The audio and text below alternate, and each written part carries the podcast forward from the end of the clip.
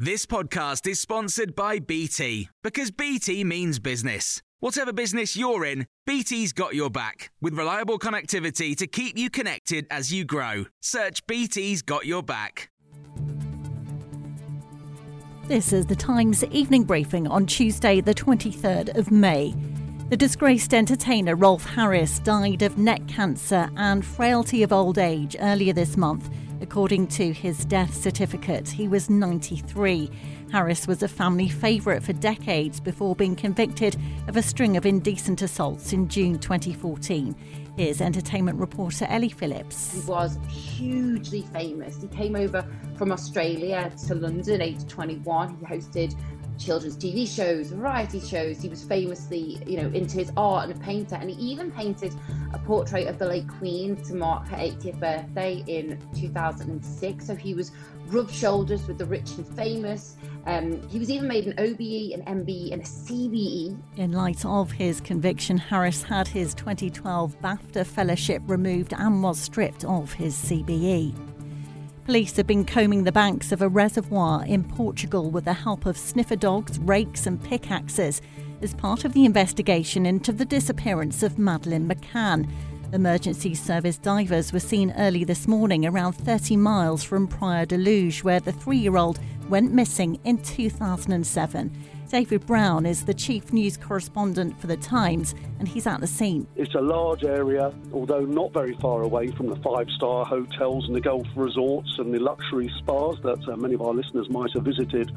This is actually a pretty remote area, popular with uh, camper van drivers. It's been reported that the prime suspect in Madeleine's disappearance, Christian Bruckner, who's 45, spent time in the area between 2000 and 2017. He has denied involvement in Madeleine's disappearance. Overseas students, apart from postgraduates on research programmes, will be banned from bringing dependents to the UK from January 2024. The package has been announced by the Home Secretary ahead of figures on Thursday, which are expected to show net migration running at record levels.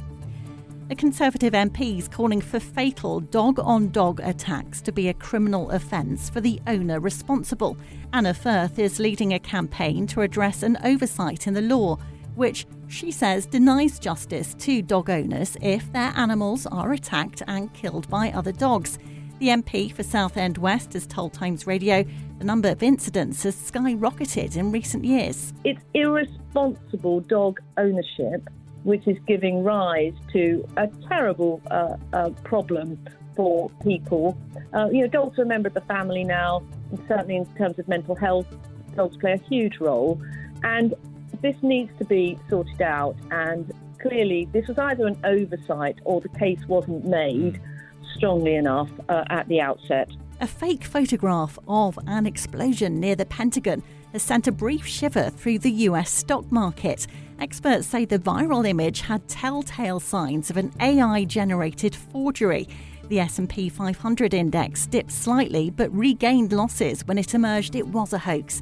Dr. Kate Devlin is a reader in AI and Society at King's College London. The picture showed an explosion happening, um, a large explosion near the Pentagon, and it was it was put out there on social media and very quickly shared, including by uh, verified accounts.